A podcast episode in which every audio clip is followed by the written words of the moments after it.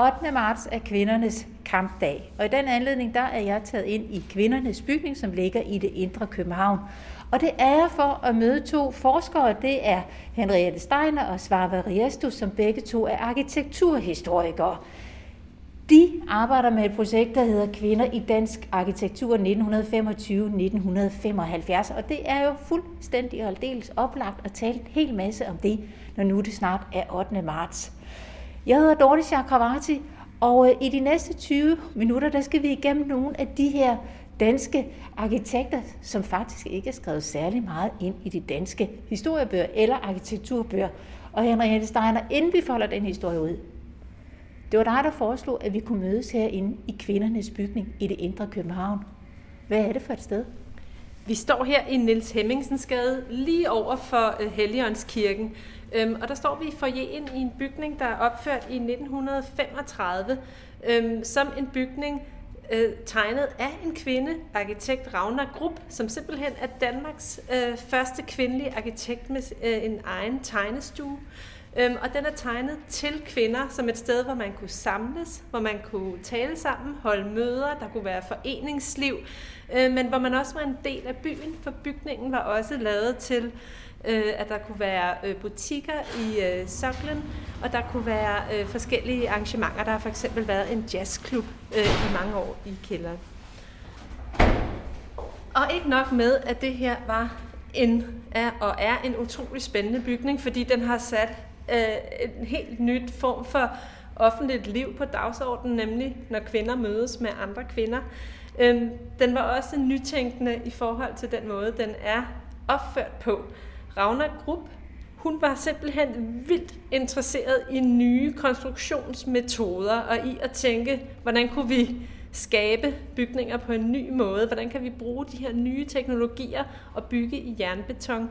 Og det synes vi er ret fantastisk, at denne her øh, bygning, som er skabt af øh, Ravna Grupp her i midten af 1930'erne, den er altså et eksempel på tidens helt nye øh, og spændende og udfordrende byggeteknik jernbeton. Og den her bygning er jo en af mange historier, som I folder ud i forskningsprojektet Kvinder i dansk arkitektur. Nu skal det ikke være nogen hemmelighed, at jeg jo allerhelst havde lavet de her optagelser med jer ude på vejen. Så kunne vi være stået foran bygningen, og vi kunne have peget, og vi kunne have gjort det ene og det andet. Nu er det heldigvis sådan, kan man sige, det siger man efterhånden i en coronatid, at der er masser af mennesker derude, og der er masser af alarm, fordi man er ved at bygge og så videre, så vi kan simpelthen ikke stå derude. Men til gengæld har vi fået lov til at komme indenfor, og det er meget dejligt. Men jeg tænkte på, inden jeg lige giver ordet videre til dig, Svarvariasto, kan du ikke, Henriette Steiner, lige fortælle, fordi vi står jo foran et billede af det gamle kvindernes bygning. Hvis man sammenligner billedet, som vi ser herinde, med den bygning, man ser udenfor, er det så en bygning i det københavnske gadebillede, der har undergået store forandringer? Ja, altså bygningen ser anderledes ud øh, udefra, fordi den er blevet efterisoleret, så øh, den fremstår nu med sådan en pusset facade.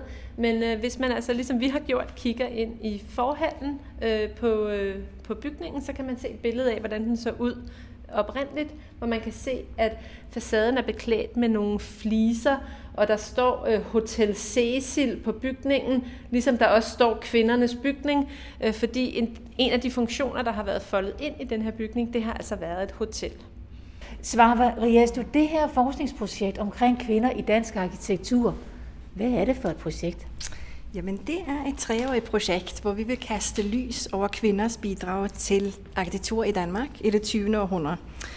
Og vi, Henriette og jeg har ledelsen af det, men vi arbejder sammen med arkitekturhistoriker Janne Bensen og designer Liv Løvetan. og så har vi to forskningsassistenter, der hedder Frida Irving Søltoft og Mathilde Lund Larsen, og kommunikationsmedarbejder Mathilde Merolle. Så vi er et team.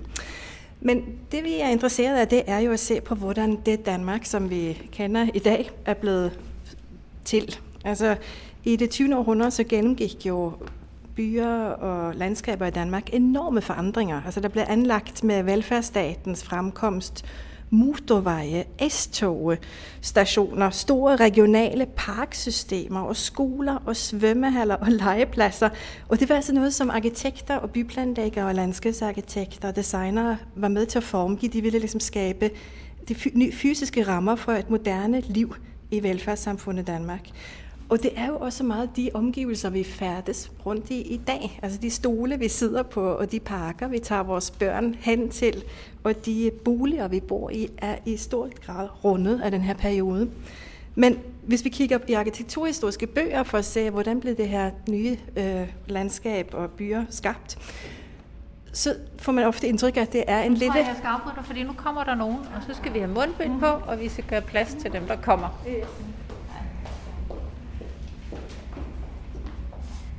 Men når vi læser i historiebøgerne for at finde ud af, hvordan bliver det her nye byer og boliger og landskaber skabt, så får man hurtigt indtryk af, at den lille håndfuld mand, som vi kender jo Arne Jacobsen og Jørgen Utzon, som har øh, været dem, der har formgivet Danmark i det 20. århundrede. Og man kan også få nogle gange få indtryk af, at de har skabt idéerne i enerum. Men når vi begyndte at grave i det her materiale, så fandt vi ud af, at der var masser af kvinder, der har ydet et vigtigt bidrag til dansk arkitektur, og at det snarere end sådan enkelt mennesker, der har haft geniale idéer, jo handler om mennesker, der har arbejdet i samarbejder, der har været øh, dialog på tværs af faggrænser og køn, og mange forskellige mennesker har været med til at arbejde med alt fra køkkener til bygningsarkitektur og landskaber og byplanlægning. Så nu kigger vi på en gruppe af dem, der ikke er skrevet om, nemlig kvinder, for på den måde at prøve at være med til at skabe mere fyldesgørende forståelse af, hvordan det, øh, de byer og landskaber, der blev ændret i det 20. århundrede, blev til.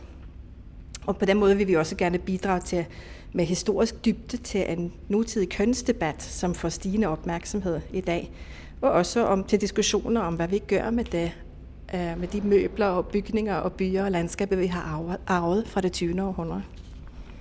Henette, nu bliver det sagt her fra Svarmes side, at det her det jo også handler, altså der er også et køns aspekt i det her forskningsprojekt. Og det siger jo selvfølgelig næsten sig selv ved det, at det handler om kvinder i dansk arkitektur.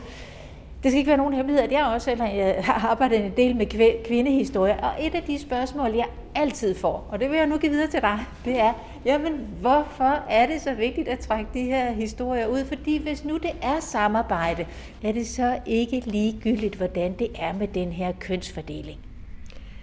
Altså man kan sige, at spørgsmålet om køn, det er et en faktor i forhold til, jamen, hvordan er der måske nogle strukturer, der favoriserer eller øh, nogle øh, mennesker over øh, nogle andre, i forhold til sådan nogle helt vilkårlige ting, som, jamen, hvad er det for et køn, øh, man så er blevet øh, født med? Og det er så det fokus, vi har i det her projekt, men der er mange andre ting, man kunne, øh, man kunne kigge på. Øhm, men grunden til, at vi er interesseret i at åbne det spørgsmål omkring denne her forskellighed, den her diversitet, øh, det er fordi vi, vi mener, at når der, skal, når der bliver skabt noget nyt, når man øh, skal skabe noget så komplekst som arkitektur, som byrum, som de her, øh, denne her kæmpe fysiske forandring, vores samfund øh, øh, undergik øh, i, i, med velfærdsstaten, jamen så mener vi, at det sker på grund af diversitet. Det sker, fordi der er forskellige øh, øh, perspektiver, forskellige fagligheder, forskellige måder at forstå verden på, som støder sammen. Øhm, og øh, derfor så ser vi det simpelthen som et problem, at vi, når vi læser arkitekturhistoriske bøger, øh, sidder tilbage med en forståelse af, at det var en type mennesker, der har Øh, været øh, fædre til denne her forandringsproces, den her transformation. Fordi det, det tror vi ikke på. Øhm, fordi vi simpelthen er overviste om, at når der skal ske, når der sker noget nyt, så er det fordi, der er nogle forskellige perspektiver, der støder sammen, og derfor går vi på jagt på det, efter den forskellighed, og der starter vi altså med de her kvinder, som er, øh, hvis bidrag er underbelyst i arkitekturhistorien. Og man kan sige, at i forhold til arkitektur, er det et ekstra relevant øh, og virkelig sådan øh, påtrængende spørgsmål at tage frem i ens bevidsthed, fordi øh, arkitektur handler er jo en for at noget bliver til, hvis man skal designe og skabe en ting, et, øh, et, et sted, øh, en bygning, så er der mange forskellige fagligheder i spil. Øh, der er ikke kun øh, den formgivende kompetence, der er også konstruktion ligesom Ravner Grupp, som var vild med de her nye øh, øh, teknologier inden for byggebranchen.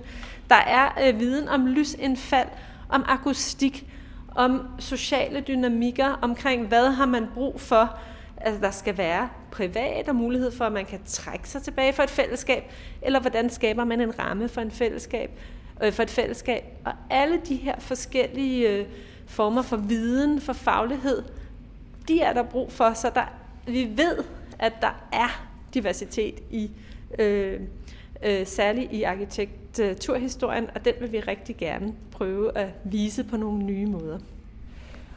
Og nu har I jo altså sat Ravna Grupp i spil, hende der øh, står bag kvindernes bygning og en og har sin egen tegnestue. Hun er altså en, der får lavet sin, sin egen business, så at sige. Er der andre kvinder, I kan fortælle om? Ja, der er mange, men hvis vi sådan skal videre med det her diversitetstema, så kan det være interessant for eksempel at se på en øh, byplanarkitekt som Anne-Marie Rubin, som har sat et helt markant aftryk på den måde, vores fysiske omgivelser ser ud på i dag, og på debatten om dem. Ganske typisk så havde hun en mureruddannelse i bagagen, når hun skulle ind på arkitektskolen. Man skulle simpelthen have en håndværkeruddannelse, inden man kom ind. Og hun blev færdiguddannet i 1940 året for besættelsen. Øh, og som jøde blev hun nødt til at flygte og tog til Sverige, hvor hun fortsatte uddannelsen på den Kungliga Tekniska Högskolan i Stockholm og blev der del af et både internationalt, interskandinavisk og meget dynamisk miljø, hvor hun også mødte flere andre danske arkitekter. Tilbage i Danmark så kom hun til at arbejde på Boligministeriets afdeling for byplansager i 1951, så det var jo en enormt vigtig institution, som lagde rigtig mange væsentlige øh, aftryk på, hvordan vores byer og landskaber ser ud på i dag. Og hun har arbejdet med byplaner i hele Danmark og blev senere professor. Og hun er et interessant eksempel på det, som Henriette også talte om, at arkitekter er ikke bare nogen, der laver bygninger, men arbejder på rigtig mange måder. Man kan sige, at de har en bred praksis. Og en ting, som Rubin blandt andet har gjort, det er jo, at hun var utrolig optaget af øh, danske kyster. Og det var hun meget tidlig til. Altså allerede i 60'erne var hun optaget af, og i 50'erne, hvordan man skulle gøre nu, når øh, folk begyndte at bruge kysterne meget mere som et fritidslandskab.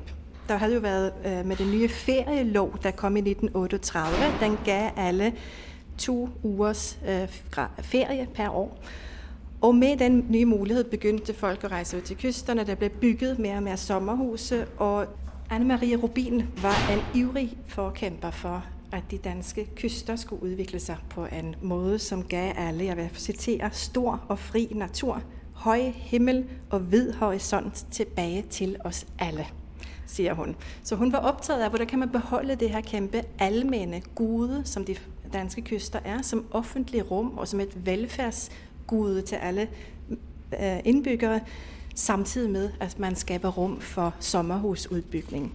Så hun mente, at man skulle ikke bare frede lidt natur, hist og pis, det ville være et plaster på såret, men man skulle lave ordentlig byplanlægning, som sikrede, at man både gav adgang, så at folk kunne komme ud og holde ferie, også dem, der ikke øh, havde råd til eget sommerhus eller en sommerresidens, man brugte blandt andet Dansk Folkeferias nye områder, og samtidig beholde den her øh, natur, tilstand i kysten, som hun mente var et, øh, et gode for alle.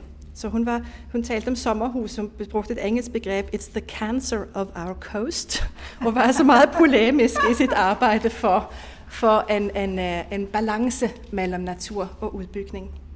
En anden ting, hun gjorde i sit aktivistiske arbejde, det var, at hun var arbejdet en del sammen med Josephine Baker, som mange vil kende fra jazzmiljøet i, i København. Josephine Baker havde nemlig anlagt, øh, købt et gammelt slot i, i Sydfrankrig, Le Milande, hvor øh, hun øh, boede sammen med sine ja, ikke mindre end 14 børn, som var øh, adopteret fra hele verden. Det var vigtigt, hun ville samle mange forskellige af sine børn, men også kontakter øh, andre kunstnere, venner. Et, det skulle være et, øh, slags utopisk center for konfliktforskning og et mødested med venskaber, hvor man ikke bare skulle diskutere fred, men også udfolde sig fredeligt under afslappede former. Dette slot havde Josephine Baker, Og Anne-Marie Rubin, som kendte hende godt, lavede nogle planer for, hvordan det kunne udvikle sig videre i det, som hun kaldte en, øh, et venskabssamfund. Så hun var altså meget optaget af, at arkitektur kan være med og bidrage til et nyt og bedre samfund med mere diversitet, som var utrolig vigtigt for hende. Så Maria du den her historie om Anne-Marie Rubin, den afleder et stort spørgsmål, som du næsten ikke engang behøver at svare på, men det er jo simpelthen spørgsmål, hvorfor har jeg aldrig hørt om hende? Og jeg tror simpelthen ikke kun det her, det handler om, at jeg ikke kan min arkitekturhistorie.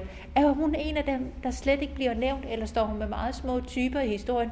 Vi burde jo have byster og lange bøger om hende. Ja, altså det er jo lidt typisk uh, lidt med hende og mange af de andre, vi undersøger. Det er jo ikke fordi, de ikke har sat sig nogen spor, men vi skal til at lede på nogle lidt andre måder, end vi er vant til. Det gælder også for Anne-Marie Rubin, at der er ikke skrevet den store bog om hendes uh, værk, så som man kan læse om nogle andre arkitekter, men, men vi kan lede andre steder. Vi kan netop læse, lede i kommunale sagsmapper og boligministeriet og og som projekt har vi sendt ud en invitation, og det vil jeg også gerne gentage her, til folk, der måtte sidde med papirer eller breve eller andre dokumenter, fotos fra nogle af de kvinder, der har været aktive i arkitekturen i det 20. århundrede. Øh, om de vil dele det med os, eller fortælle deres øh, erindringer. Vi kommer også til, når corona tillader det, at gå ud og, og tale med nogen, som kan huske nogle af disse personer, fordi vi skal nok til at tænke det med arkivsøgning lidt anderledes, når vi leder nu mere sådan i marginen af, hvad der er blevet tænkt før som vigtig arkitekturhistorie. Så der er materiale, vi skal bare lede på andre måder. Så her med en opfordring til lyttere, som måtte have noget lignende. Vi er meget interesserede, også af det, som man måske kan tænke er ubetydeligt eller privat. Det kan faktisk have en kæmpe betydning. Henriette Steiner, når nu det bliver 8. marts, hvordan kommer I så til at markere de her kvinder i dansk arkitektur? Jamen 8. marts, der har vi en øh, paneldebat, som foregår online klokken 2, og man kan se på vores øh, hjemmeside, som hedder www.womenindanisharchitecture.dk. Øhm, der kan man se linket til denne her øh, paneldebat. Og der har vi forskere med fra øh, andre steder i verden, fra USA, fra Libanon, øh, fra øh, Storbritannien, øh, og også danske forskere, som vil fortælle nogle små mikrohistorier omkring nogle af de her kvindelige øh, arkitekter, som øh, har øh, samtidig er historier om samarbejder, som er historier om, hvordan øh, resultater skabes i fællesskaber og i mere komplekse situationer end det her fokus på, på sådan det enkelte skabergeni, som jo øh, er øh, det, der har været styrende for mange af de fortællinger, vi har om arkitekturen. Og det er jo den fantastiske sådan dobbelte udfordring, vi har stillet os selv i det her projekt. Det er, at i og med, at vi breder blikket lidt ud, og simpelthen siger, lad os kigge på de kvinder, vi ved, de var der, vi ved, de har bidraget. Hvem var de? Hvad har de lavet? Øh, hvordan har de arbejdet? Jamen, så øh, får vi samtidig muligheden for at se på samarbejder, at se på relationer mellem mennesker, at se på skiftende for, forestillinger omkring, hvordan vi opfatter omverdenen, hvordan man viser omsorg for det miljø, for den by, for det samfund, man er i. Øh, netop fordi, at mange af de her kvinder ikke var skabende arkitekter kun der tænkte på form og øh, nytænkning inden for formgivning, men som arbejdede på mange andre måder, som kom fra discipliner, køkkenindretning, byplanlægning, landskabsarkitektur, måske undervist de, som måske heller ikke har været så meget i arkitekturhistorikernes søgelys, fordi de bliver set som lidt mindre vigtige, øh, hvis fokus er, og det er jo så det, vi udfordrer, på øh, udvikling af nye former. Hele forskningsprojektet, hvad skal det egentlig munde ud i? Vi vil udgive en, en bog, hvor vi samler vores, øh, vores fund og fortæller vores hovedhistorie. Men samtidig med det har vi besluttet os for, at vi synes, det her er så vigtigt, at vi, at vi ikke vil bare vente til, øh, til sidst i projektet med at udgive bogen, men vi øh, formidler løbende, hvad vi finder ud af. Så derfor 8. marts arrangementet. Man kan gå ind på vores hjemmeside og se, vi har udgivet lidt publikationer undervejs på dansk og på engelsk, hvor vi fortæller om nogle af de ting, vi finder ud af. Og det gør vi jo, fordi vi synes, det er super spændende, og vi har lyst til at dele med forskellige målgrupper. Men det er egentlig også en del af vores metode, at ved at bringe ting ud og få dialog med omverdenen, så synes vi, at vi selv bliver klogere. Og nu er det jo altså sådan, at vi står herinde i kvindernes bygning, og det er en af de bygninger her i Danmark, der er tegnet af en kvindelig arkitekt, og som kan ses, fordi den stadigvæk står. Den kan ses udefra, udefra og hvis man spørger pænt, så kan man sikkert også få lov til at komme indenfor og så se nogle af de her fotostater, der hænger herinde, hvor der blandt andet er det oprindelige kvindernes bygning, og så er der altså faktisk også et billede og en lille historie af, af Ravna Grupp. Henriette, inden jeg slipper dig og svare mig, så skal jeg lige have et hurtigt svar fra begge to. Hvis jeg vil ud nogle andre steder, i København eller i resten af landet, og se på arkitektur af, af danske kvindelige arkitekter, hvor skal jeg tage hen? Jamen, man kunne for, for eksempel tage til Gentofte, til øh, svømmehallen Kildeskovshallen, og kigge på det landskab omkring øh, øh, Kildeskovshallen, som er skabt af øh, Agnete Musfeldt, som var øh, en øh, meget, meget spændende og nytænkende landskabsarkitekt, øh, øhm, som havde nogle forestillinger omkring økologi og øh, komplekse sammenhænge mellem mennesker og natur, da hun arbejdede særligt i 60'erne og 70'erne, som peger rigtig meget på nogle af de øh, spørgsmål, vi er interesseret i i dag. Hvordan kan vi finde en mere balanceret måde at være på som mennesker øh, i forhold til de økosystemer, vi er jo afhængige af og er del af. Og så kan man jo tage næsten hvor som helst i Danmark, er man aldrig mere end 50 km fra kysten. Så man kan tage ud til kysten og tænke på Anne-Marie Rubins kamp for at finde den rigtige balance mellem udbygning af kysten og at beholde den som et stort offentligt tilgængeligt landskabsrum. Og den, der er i Nordjylland, kan tage hen til Jammerbugtens Rødhus Klit, som er det første område lavet af Dansk Folkeferie. Den her idé om, at det skal være muligt at komme ud og holde ferie, også hvis man ikke har råd til at have sit eget sommerhus, og gøre ferie til en fælles begivenhed. Og her anlægger Anne-Marie Rubin sammen med sin mand Claus Bremer øh, et lidt sådan utopisk feriested, hvor husene ligger meget tæt, så man tænker, at folk skal få danne nogle gode fællesskaber med de andre familier, og børnene kan lege, og samtidig holder man på den måde landskabet åbent. Der er dog den lille krølle på det, det skal jeg straks skynde mig at sige, at det er et samarbejde mellem Rubin og hendes mand, og det her er en af de lidt gådefulde ting, som vi i hvert fald ikke har kigget grundigt nok igennem endnu.